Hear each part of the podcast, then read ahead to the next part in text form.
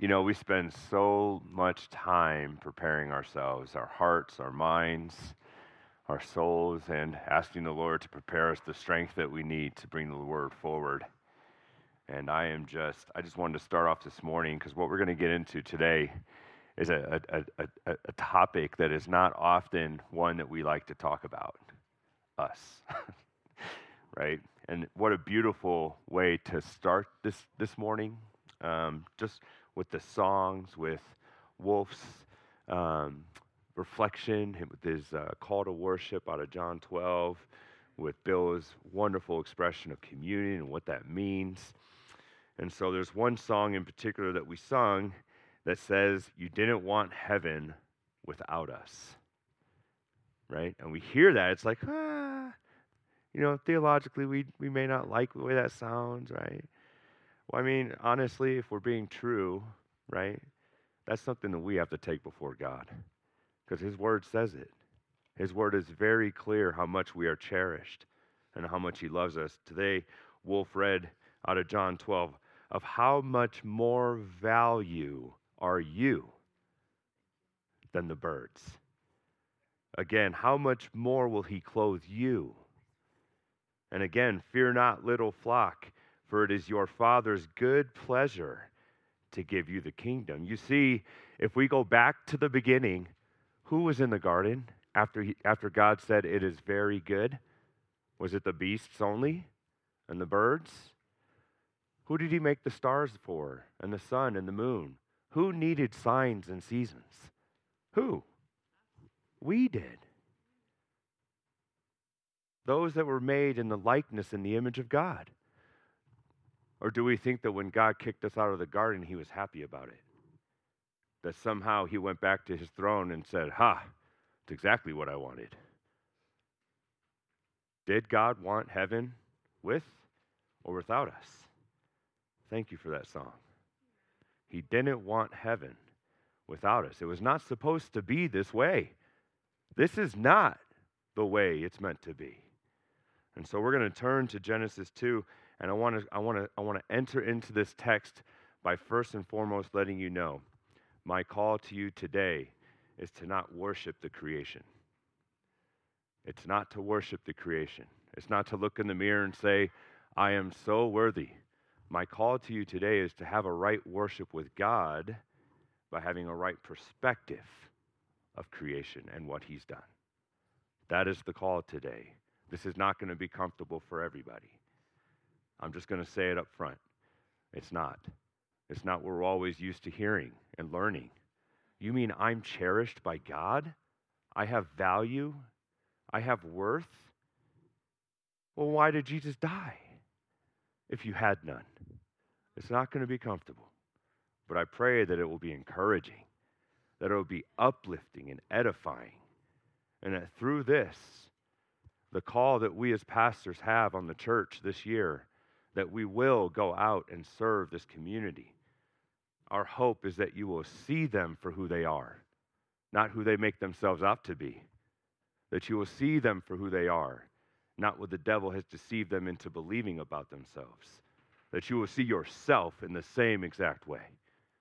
So, we're going to get into the text today out of Genesis chapter 2. Now, there's a lot of stuff in this, in this chapter that I will not touch on. That's because that's not what the Lord put on my heart.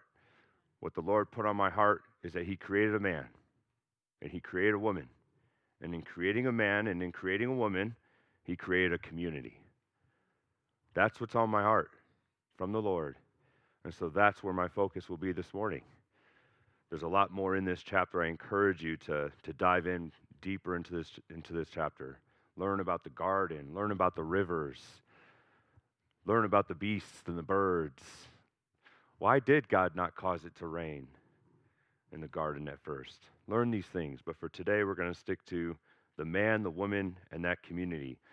Now, many people have written poems about the universe. And I was looking for, for a poem. I'm not going to recite it, it would be way too long.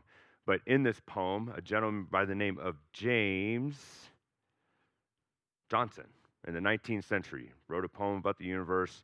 He talked about the sun and the moon and the stars. He talked about the birds, the beasts, the mountains, the hills, the valleys, the rivers. He talked about the shade and the light. He talked about everything. And he finished his poem by talking about the creation of a man. And now in his poem, he wrote 91 lines, or 581 words.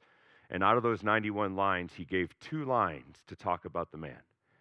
That's 2% of his poem was talking about the creation of a man.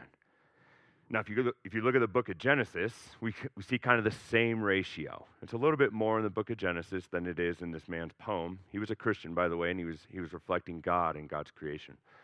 But in the book of Genesis, we see that 6% of the book of Genesis is given to the creation of the man.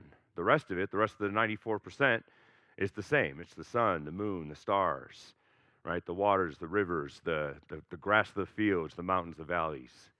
Okay? The beautiful thing is that Genesis chapter 1, while committing 6%, here's the two verses, verse 26 through 27.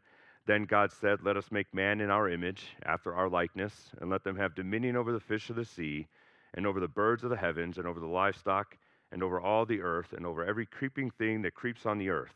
So God created man in his own image. In the image of God, he created him, male and female, he created them. Here we have that 6% of Genesis 1 that is dedicated to men the creation of man. Now, our focus for 2024 is connectedness, specifically Christ to community. How can we ourselves be connected to Christ and community, and how can we connect the community to Christ? And the first relationship that we have to focus on is that relationship between God and man. It's you and God, your creator. Second to that is your relationship to each other. Okay, these are the two relationships that we focus on, both of which have been corrupted, no doubt. Like I said, we were not created for what we see today. As I study today's passage in the context of connectedness, I ask a staggering question Why is it so easy to look at all creation and wonder? Why is it so easy to look at all the universe in awe? But then it hit me do we look at ourselves in awe and wonder? Do we look at mankind, human beings, in awe and wonder? Now, I have no doubt that some people do. We have doctors, we have psychologists, psychiatrists, we have people who study the body, that's their purpose. They get to see things about the body, just like Dr. Lyle gets to see things about the stars that, no, that other people don't see because that's just not their focus. So there are people in this world that see the human they see the body, they see the wonders and the magnificence of it, and it, it does throw them in awe. But the majority of people really don't take the time to sit back and say, What is this thing that God has made? I might have an answer to the question, but more importantly, I pray that I have a solution. A solution that might help you see the magnificence of God when you look in the mirror. Even further still, it is my prayer that after today you might be able to see that same miraculous wonder in the faces of people around you. That you would see the galactical beauty in their eyes, or the sweet expectations of their ears as they listen, or the warmth that their hair provides. That you would hear the vocal waves of their voice and the beauty that's in it, whether it's a high voice or a deep one. Or that you would hear the beating of a person's heart and be amazed by that. That you would examine the brow of a thinking person or the tender expression of compassion that is raised with a parent's cheeks. Connecting with others and helping them become connected to Christ starts by seeing them as God does. People are greater than the stars. I'm going to say it, they're greater than the stars. You are greater than the sun and the moon. You are greater than the prancing deer in the field, greater than the streams of water as they flow through the forest. You are greater than the smooth sounds of a finely tuned piano or the colorful stroke of a painting on a canvas or whatever else throws you into this magnificent awe about creation. You are greater, not because I said so, but because God said you have a value that is far surpassing the value of a bird and the value of a dog and the value of a star. Your value is of great worth to God. We should view people in this way not because of something inherently good in themselves. We should only view them this way because God made them in his own image. This is not a call, like I said, to worship creation. It is a call, rather, to worship God through a, a right perspective of that creation. And this is why I'm grateful for Genesis chapter, six, chapter 2. 65% of Genesis chapter 2, 65% is committed to the creation of this man, the creation of this woman, the creation of the community, and all their relationships to God Almighty. 65%. So, what is it that Moses found so important to write about? That he, he dedicates almost an entire chapter to the creation of man, woman, and the relationship with God. He could have expanded on the stars, the water, the grass, the mountains. He could have expanded on anything else in all of creation, but he chose the man and the woman to expand on. And so, my hope is that today you will walk away, maybe not right away seeing people as God does, it takes time, but that you would give it consideration and that you would it would, it would, it would, it would move you to think again about what you place as valuable. So join me in prayer before we read the Word of God. Father, I pray that this morning um, hearts will be open, prepared, and ready. Ready to see, ready to know what is man. that we will have a desire to know and to see as you know and see. And that it will lead us to a proper worship, that it will lead us to being equipped for the ministry you have called us to. That's why we're here, Lord. We want to listen. We want to go out. We want to be transformed and to help transform others through the, the spreading of the gospel of your Son, Jesus Christ. And it's in Jesus' name we pray. Amen. So, Genesis chapter 2, 4 through 25, I'm going to read the entire, the entire passage. These are the generations of the heavens and the earth when they were created. When no bush of the field was yet in the land, and no small plant of the field had yet sprung up for the Lord God had caused it to rain on the land, for the Lord God had not caused it to rain on the land. And there was no man to work the ground, and a mist was going up from the land and was watering the whole face of the ground. Then the Lord God formed the man of dust from the ground and breathed into his nostrils the breath of life, and the man became a living creature. And the Lord God planted a garden in Eden, in the east, and there he put the man whom he had formed. And out of the ground the Lord God made spring up every tree that is pleasant to the sight and good for food. The tree of life was in the midst of the garden, and the tree of the knowledge of good and evil. A river flowed out of Eden to water the garden, and there it divided and became four rivers. The name of the first is the Pishon. It is the one that flowed around the whole land of Havilah, where there was gold. And the gold of that land is good. Bdellium and onyx stone are there. The name of the second river is the Gihon. It is the one that flowed around the whole land of Cush. And the name of the third river is the Tigris, which flows east of Assyria. And the fourth river is the Euphrates. The Lord God took the man and put him in the Garden of Eden to work, to work it and to keep it.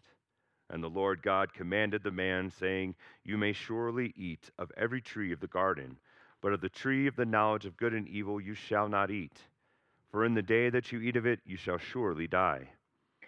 Then the Lord God said, It is not good that the man should be alone. I will make him a helper fit for him. Out of the ground the Lord God had formed every beast of the field and every bird of the heavens, and brought them to the man to see what he would call them. And whatever the man called every living creature, that was its name. The man gave names to all livestock, and to the birds of the heavens, and to every beast of the field. But for Adam there was not found a helper fit for him. So the Lord God caused a deep sleep to fall upon the man, and while he slept, took one of his ribs and closed up its place with flesh.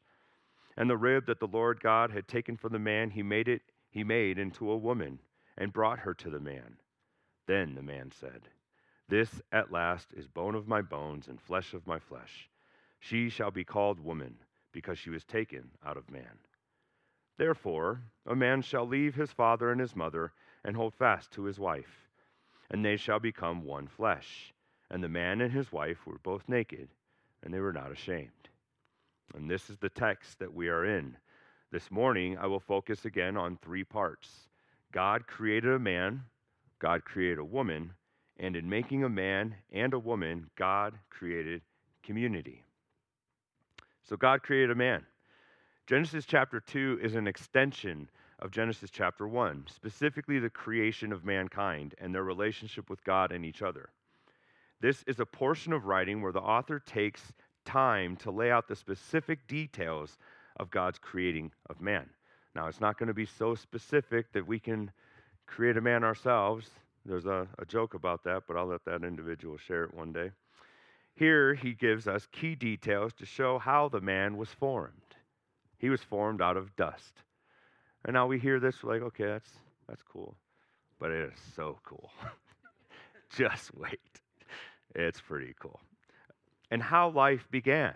God breathed into his nostrils and, and he became a living creature. In creating this man, what was this man? What was this creature, this living creature, to do? What was its role? What was his responsibility? Easy. Or is it? He was to be in relationship with God and to take care of God's creation. That's what he was to do. Pretty simple, right? Take care of the stuff and love me. Worship me. Glorify me in your labor. And do it with thanksgiving. Don't grovel. Probably wasn't a word before the fall, but you know, he was to do it with cheer and joy, that's probably all he could do up at that point. So God created something that would need to be stewarded, controlled, cultivated, cared for. You guys, did you guys know that God could make a tree that doesn't need to be pruned? And he can grow grass that doesn't need to be cut. And he can make rivers that don't need redirection from time to time. And animals that never need to eat but he made something that would require stewardship, that would require being controlled and cultivated, cared for. Now, I want to make it very, very clear God did not need help, right? Now, notice that song again. He didn't want heaven without you. It doesn't say need. God doesn't need anything, but He wants you. Big difference. I hope that you see this. I hope that you see that what God wanted was something far greater than we often think about fellowship, relationship, communion with his people. We see this partnership of sorts in Genesis chapter 2. God chose to create something that would partner with him, a person. His idea was perfect. He wanted to create something that was like him. The trees weren't enough, the water wasn't enough. He wanted something that was made in his own image.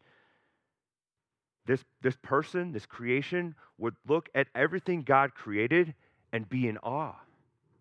He would look at everything that God did and want to take care of it because he cherished his God.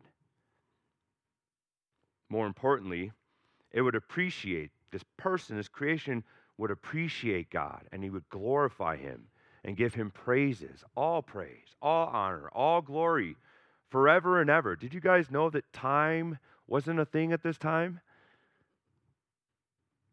The ticking clock, when did that come in? Just another little think about that. Genesis chapter 127. So God created man in his own image. In the image of God, he created him, male and female, he created them. God, all caps, chose to create man.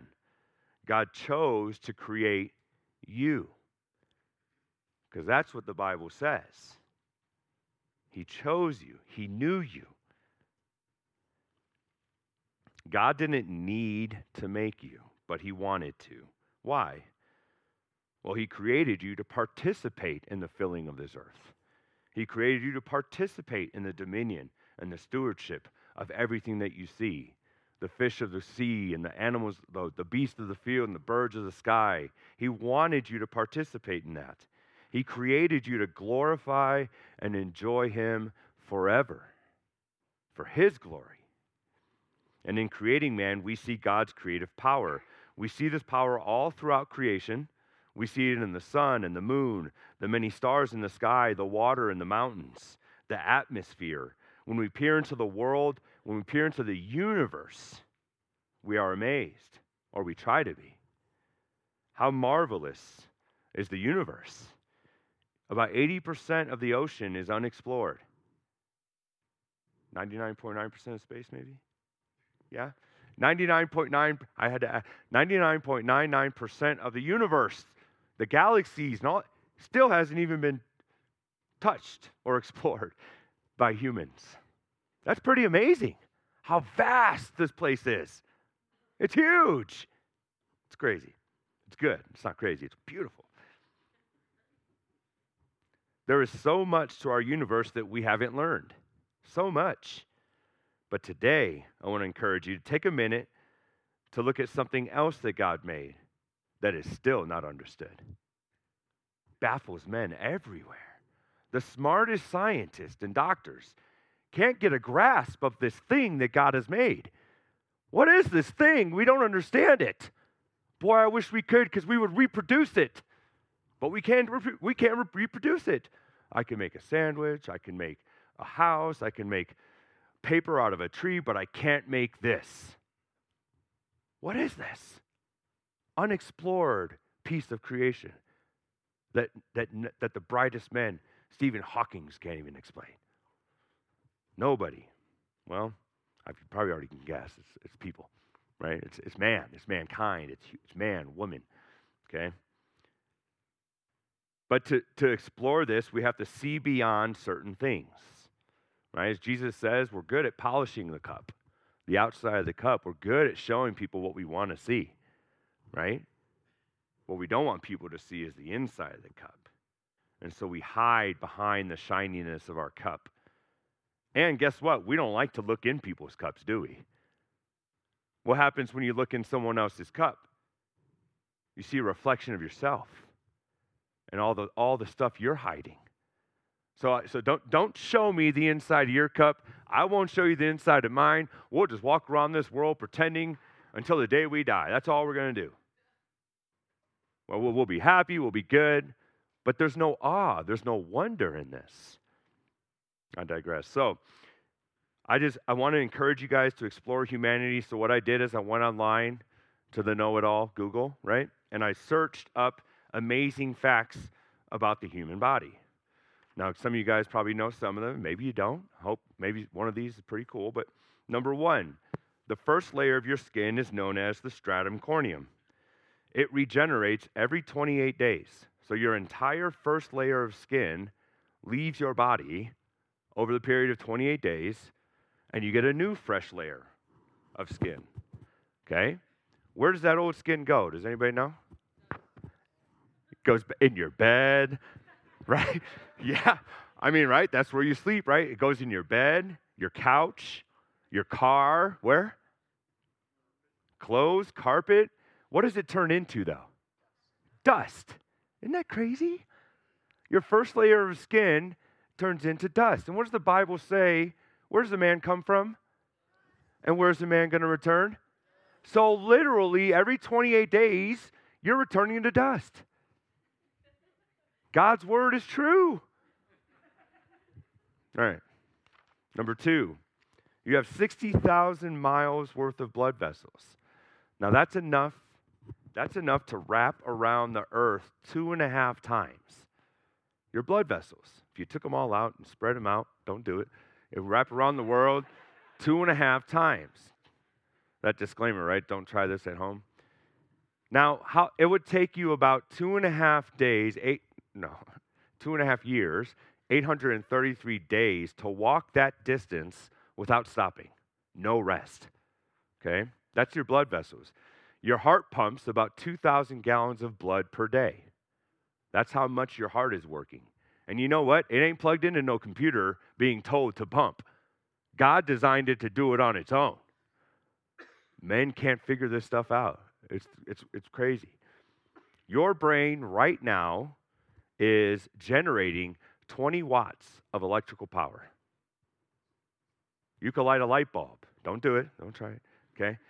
But you with that knowledge, you could light a light bulb with your brain's power. Number five, your body has around 30 to 40 trillion cells. Now, this one's going to be crazy. I mean, good, right? This one's going to be good. The woman's egg, what's needed to create life, a woman's egg is the size of a grain of sand. The size of a grain of sand. And it's considered a cell, a living cell. Now, from something the size of a grain of sand came you. What? Isn't that amazing? The size of a grain of sand. From that, a human, you are made. The 60,000 miles of veins, the heart that beats 200, 2,000 gallons of blood every day. And then all the other stuff, the, the numbers of hairs on your head, the amazingness of your body. Scientists still don't fully understand regeneration. Now, there's a lot of part of your, parts of your body that regenerates without help. Here's a few of them your skin, we talked about that, the liver, the muscle, the bone, the intestines, the blood, and nerves, just to name a few. And scientists can't figure this out. But how quickly we will look to the sky and say, Oh, look at how marvelous you are, God. I, I just, I can't believe how beautiful this, look at this. But within the same room, you might be looking out your window, you might look down and to your left, and there's a mirror there. And you go from, God, you're so amazing, to looking at the mirror and be like, man, I wish I could change that about me. I wish I could change this and this. That's the first lie of the enemy when he told Eve, You're not very good. You could be better. How often do we look at everything else, but we look at each other and we, we kill each other with our false ideas of what looks good? You're not driving a nice enough car. Your clothes look like crap. Your barber, your barber chopped up your hair. Why don't you go back to school? Sorry. we, what, we do this all the time.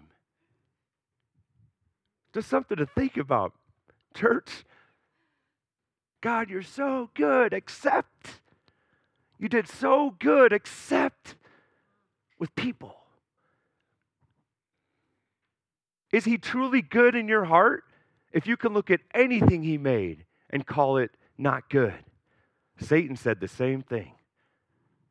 And that's what got us in this situation in the first place. Someone believed him. There's just things to really think about. Genesis 2 7. The Lord God formed a man of dust from the ground and breathed into his nostrils the breath of life, and the man became a living creature. I want you guys to turn your Bibles to Psalm 139. Uh, I'm going to read 13 through 16, but before we do, with all of this, when was the last time you looked at someone in awe? It's just something to really ponder. I, the, I left the page blank in your book so you could write notes. It, you know, just write that question. I don't know. Remember it. When was the last time I saw wonder in the creation of man? This is a, it, it's explainable how we got to this place. But in Psalm 139, 13 through 16, okay, this, this verse was put on my heart from a brother here at church. For you formed my inward parts, you knitted me together in my mother's womb. I praise you, for I am fearfully and wonderfully made. Wonderful are your works. My soul knows it very well. My soul knows it very well. Does your soul know it? Does your soul know the wonderful works of God very well? Let's get there if it doesn't. Let's do it together.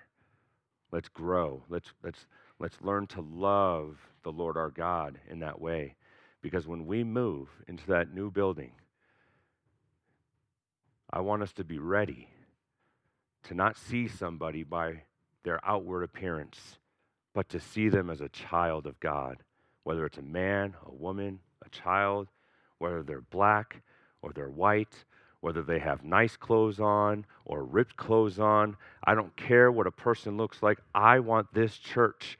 We want this church to, to, to see people as God does and to sing songs and praises to God for making them.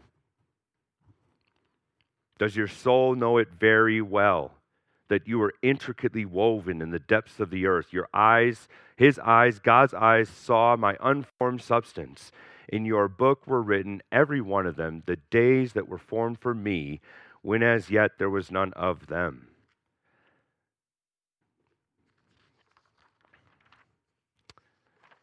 God created man from the dust. That's the first part. God created man. Next, God creates a woman. Now, after making the man, Adam, God acknowledges, It is not good that the man should be alone. I will make him a helper fit for him. This is where the Bible gets really, really, really good. Now, I am extremely grateful for this particular part of the text. Okay? Immediately after announcing that he was going to make a helper for Adam, God returns to his creative self. He creates. In this, God makes the beasts of the field and the birds of the heavens. In this, we see the fellowship occurring between Adam and God. Now, I'm just going to walk you through this almost like a narration, okay? Just imagine it. God makes Adam, and now Adam and God are in fellowship together.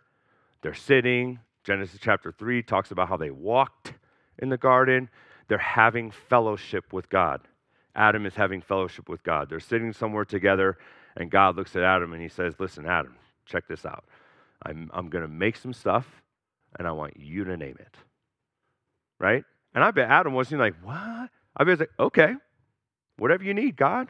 You're my Lord. I'll do whatever you need. So God says, I just made this creature and it walks in the field. And I want to know what would you like to call this one? And in comes walking, not in, they're probably outside enjoying, enjoying the beauty of creation. Comes walking this herd of animals right before Adam and God. And as it walks by, Adam acknowledges its beauty. Oh, I, God, God, I love the golden coat of that animal. Look at its its, its power and its muscle. Look at the, the teeth and the, and, the, and the leadership in his eyes. You know what, God? I want to call these lions. And God says, Cool, I like it. That's what you want to call it? It's a lion. Gen Z. Then, then God says, You know, Adam, now look at this. And Adam looks up and he sees in the sky a flock of birds he, I mean, technically he didn't call them birds yet, but he saw something going in the sky. And he says, Lord, look at those wings. They're so long and big. Look at the beak and the talons. Huge. Lord, I want to call these, what do you think he called them? Eagles. Good. He called these eagles. And God said, All right, we got lions, we got eagles. And this went on. Who knows? Who knows how long it went? Thanks, Robert. This probably went on for quite some time. Because look at how much stuff is in this earth, right? You got the lions, the tigers, and the bears. All right. Ants and bees, okay? I like you guys. you guys are so awesome. So God God looks at Adam, but this isn't it. He looks at Adam and says, "You know what? I still haven't found a helper suitable." How wonderful, guys. Listen. God says, I love you, Adam. I want you to have a helper suitable. The very next portion of Scripture says, So he makes the beasts from the field and brings them to Adam to call them whatever he wants. And then the Bible says, But God did not find a suitable helper for Adam. What does that mean, church? Here's what it means everything you see in creation is not suitable for man. There's only one. Well, two. God is one, but the second is what? A woman. a woman, a human companion. All of creation. But we live in a world, breaks my heart. We live in a world where we replace human relationships with pets. We replace human relationships with video games. We replace human relationships with isolation. I'm just going to go here and I'm going to spend hours and hours and hours. I don't want to talk to nobody. Now, don't feel too bad. Listen, guys, this is a product of the fall. This is a product of the fall. Our Lord Jesus Christ came back to do what? To redeem it. But we have to be real with ourselves. We got to do some self examination. It is not good that man should be alone, so he made a suitable helper for him, the woman. And it's not, God could have reached down in the dust and grabbed another pile of dust and said, Here she is. He could have plucked a leaf from the tree and said, Well, here she is. Where did God get the woman from? Huh? Adam's rib. From Adam himself. How connected can we possibly be? How much more? And so when Adam when Adam gets this woman, what does he say? You know, finally, at last, he says. It isn't just like, oh, yeah, I like that. He says, at last, bone of my bone, flesh of my flesh, I shall call her woman, for she came from man. Finally, as if he was waiting in anticipation for this to come. Finally, it's here. A relationship that, that I get to share with you, God. You, me, and her. We get to be one relationship with each other. Oh, this is going to be great, God. I can't wait. She wasn't created from anything else but for man. They were both entirely human. They were both entirely in the image of God. And the children they would bear would all be human, totally human, and totally image bearers of God. All of them. And where did he put these people? In the Garden of Eden to work it and to keep it and to steward it because that's what he said was very good. He didn't want heaven without you. It was never meant to be without you. It was always meant to have you in it. But the fall, something happened. Something happened with this community, with this development of a community between a man and a woman. And so, in making a man and a woman, God created that community. Now, a community is a group of people joined by a common life. They are united in common values and a common purpose. They are devoted to living out this life together within the larger society. This definition sums up everything we see here in Genesis 2.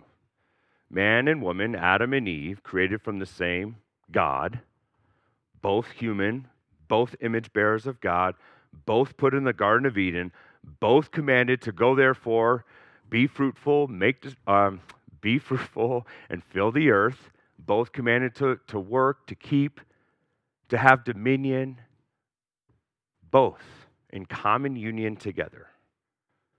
That's community. But let's never forget who's that other person God. It's with God. That's the whole reason. It's the whole purpose of our existence is to be in relationship to God. And then it gets corrupted. The Lord God took the man and put him in the Garden of Eden to work it and to keep it. Then the man and his wife heard the sound of the Lord God as he was walking in the garden in the cool of the day. That's Genesis 3 8. I'm pull, when I'm extrapolating, I'm pulling from there to show that they had this fellowship with God in the garden. And it wasn't, it wasn't a mistake, it wasn't an accident, it wasn't eh, here and there. When I feel like it, I'll hang out with you guys. It was always forever together. That's the type of relationship God had with his people. In this first community between God and Adam and his wife, these three enjoyed fellowship together. aside from sharing a common attitude of love, affection, joy, peace, comfort, thanksgiving, they also had the same interests. It was God's desire that Adam and Eve would be fruitful and multiply, and that they would work his land. And it wasn't some kind of they weren't they weren't there to be harsh like overlord of the creation, right? They were there to steward it. Right? This is God's creation, and God's inviting his people his creation. I want you to care for it now. Right? If you guys, if you guys found somebody, uh, let's just say you you buy a new piece of land and, and you need your grass cut, but you like it done in a very particular way. And so you, you decide to find someone to help you out with that. When you find them, you bring them along. What do you do first? Do you teach them? Right? This is this is my land, this is this area, that area. Here's the lawnmower, go ahead and cut it. Right? So we don't see God just having this, I'll ah, take care of it, I'll see you later. And then he just takes off. Right? There's people that believe that God created everything and just now he's just hands off. He's not involved. But that's not true. God was very involved. He walked with them in the garden. This is the first uh, human community designed and provided by God. This human community is an outworking it's a, it's a type of the eternal communion that the Father, the Son, and the Holy Spirit have. A perfect community where Adam and Eve were naked and unashamed. There was no shame. They knew what their purpose was and they were happy with it. This is good. I like it. We're good to go. But sadly, sadly, this place no, is no longer accessible because something happened. And I'd like to say, well, we all know what happened, right? But we don't want to assume. So here's what happens Satan enters the scene, goes to the woman, and says, You know, in, in so many terms, I, I know God said you're very good, but are you really? You know, what did God say? Oh, you can't eat from that tree? Oh, come on, that's not true. You can eat. From, in fact, when you eat of it, you're going to be like him. You're going to know more information. And what that's implying is who you are, who God made you to be, it's not perfect. It can be better. How many of us walk around in our life every day thinking, oh, I could be better? Now, it's very true because we could. We could walk in the knowledge and wisdom of God and study God's word. What I'm talking about when I say better are those outward things that we do. Outward things that we do. In so many words, the deceiver was telling Eve that she wasn't good enough and that she could overthrow God's dominion and power and take it for herself. Because that's what he wanted. This perfect relationship between God, man, and woman was broken. The relationship that God and the man and, and the relationship that the people had no longer, no longer would Adam's touch be ever pleasant for Eve. No longer would Eve's beauty be sufficient for Adam. There would always be, not always, there would be from this point forward until something happens, a distaste or a discontentment in the heart of man for the things that God has given him and her. But I want you to notice something very clear. In Genesis chapter 3, when God removes Adam and Eve from the garden, Adam goes one way and Eve goes the other. Is that right? Does anybody get that in Scripture? That when they get cast out, Adam's like, thanks for messing life up. I'll see you around. Does that happen? No. They actually stay together and they bear children together. Did God cast one out and let the other one stay in? No. They both had to go. But we do a really good job when someone doesn't fit our bill of saying, you know what, this just ain't working. No, I mean, there's discernment and wisdom. We have to be wise. We can't put ourselves in situations that put us put our life at risk. Right? I just wanted to make it clear that your fellow man is not your enemy. Your enemy is the deceiver, the father of lies. Yet we look at each other with bitterness, wrath, and hatred. We must come together with Christ as our great commander and fight. We have to fight the good fight for one another, for the people around us. We have to fight the good fight to the glory of the Almighty Father in heaven. We must look at each other in awe, to look and really look at what God has done. You and me and all the intricacies. He has made us wonderful. We are corrupted. Many of us, praise be to God, we can use past tense. We were. But thanks be to God, by the shed blood of his son Jesus Christ, we are no longer. We are covered by the blood of a purity of pure, Jesus Christ himself. And so, fight. What do you mean by that? When I say fight, I mean fighting in the way that God would have us fight. First, by recognizing it's not with our fellow man. The fight begins with yourself. For the desires of the flesh are against the spirit, and the desires of the spirit are against the flesh. For these are opposed to each other to keep you from doing the things that you want to do. Hearing this message today, I pray, serves as a form of encouragement. Maybe you have been provoked to look a little bit closer at Scripture or to compare thoughts of yourself and others with the true Scripture, with the truth of Scripture, I'm sorry. Maybe you have been convicted to put away the old way of viewing people and adopt God's way of viewing people. This is a good thing. However, like I said, the flesh is opposed to this type of way of thinking.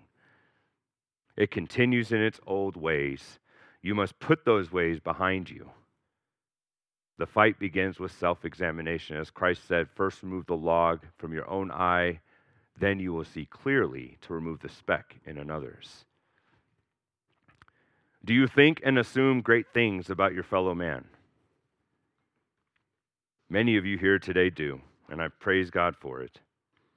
There are millions of people in this world that need to desperately know the truth of God. Desperately need to know the truth of God. I need desperately to be reminded of the truths of God. We all need reminders, all of us. These people are slaves to sin, in bondage to the deception of Satan. They cannot see what we see. They can't see it, but we can. And we know it, and we know how beautiful it is, how sweet the taste of the Lord is in our soul. Do you want them to know about this reconciliation that Christ purchased on the cross by his own blood? this reconciliation that God secured through his son's death. This reconciliation is the will of our Father in heaven. For it was for the sake of man's reconciliation with God that his own son Jesus Christ was crucified, buried, and risen again. It was for the same it was for the sake of man's reconciliation that God sent Jesus Christ to pay the penalty of death for our sins and it is through this reconciliation that you receive a new heart and are called to be transformed by the renewing of your mind. It is the gospel of Jesus Christ that bids a person to repent, to come and kneel before an almighty God, your King and your Lord. Return to the sweet fellowship of the Lord. Return. If you've been listening to the culture and the world around you about what your worth is, what your value is, return to the Lord. This isn't just something that lost people do, God's people do it too. The culture is loud, but who's greater?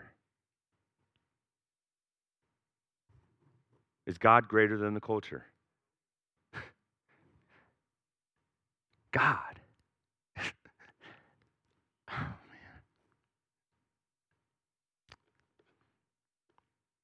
yeah. Breaks my heart. I pray that you stop listening to this world. Please. Stop.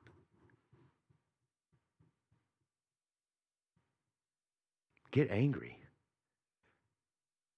Do you know how many times your phone goes off with a reminder or an alert?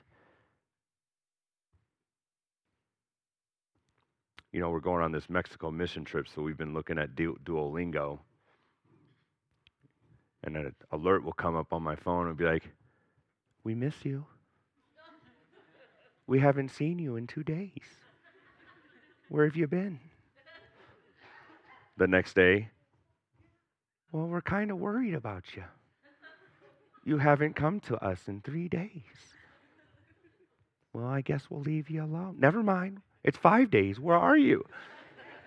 Anybody else see this? Like, we're constantly bombarded by the world, competing for your mind. But your mind belongs to God, competing for your heart. But your heart belongs to God.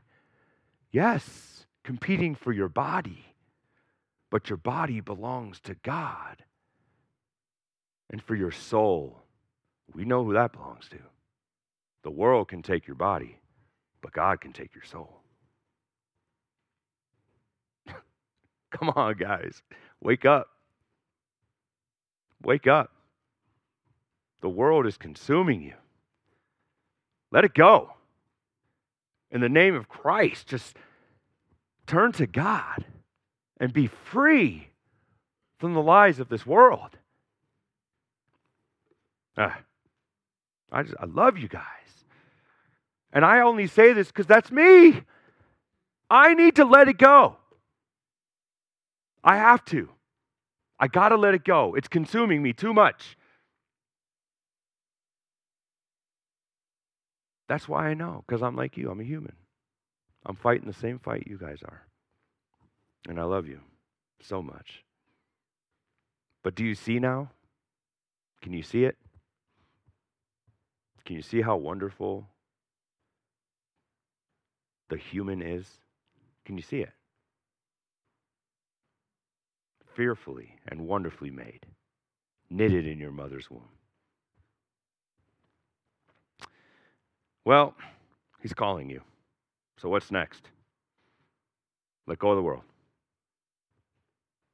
And when I say that, I don't mean run off to the caves and hide. I mean, don't let it have you in its control. Hold loosely. and when something comes along, you're like, uh, that's what you got. You got to go. Can't have it. Okay? God is calling you today as his people.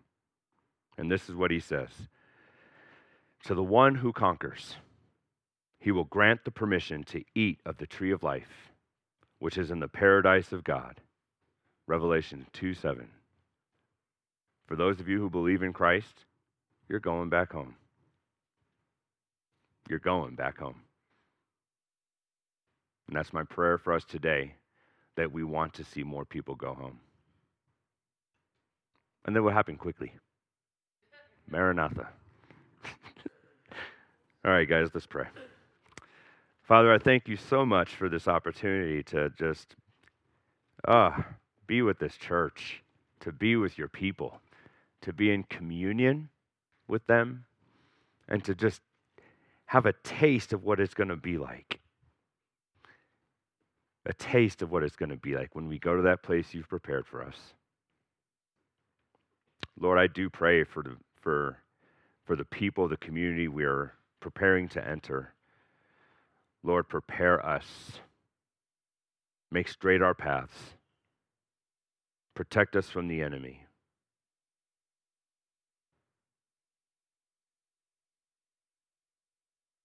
Help us to bring glory to you, Jesus.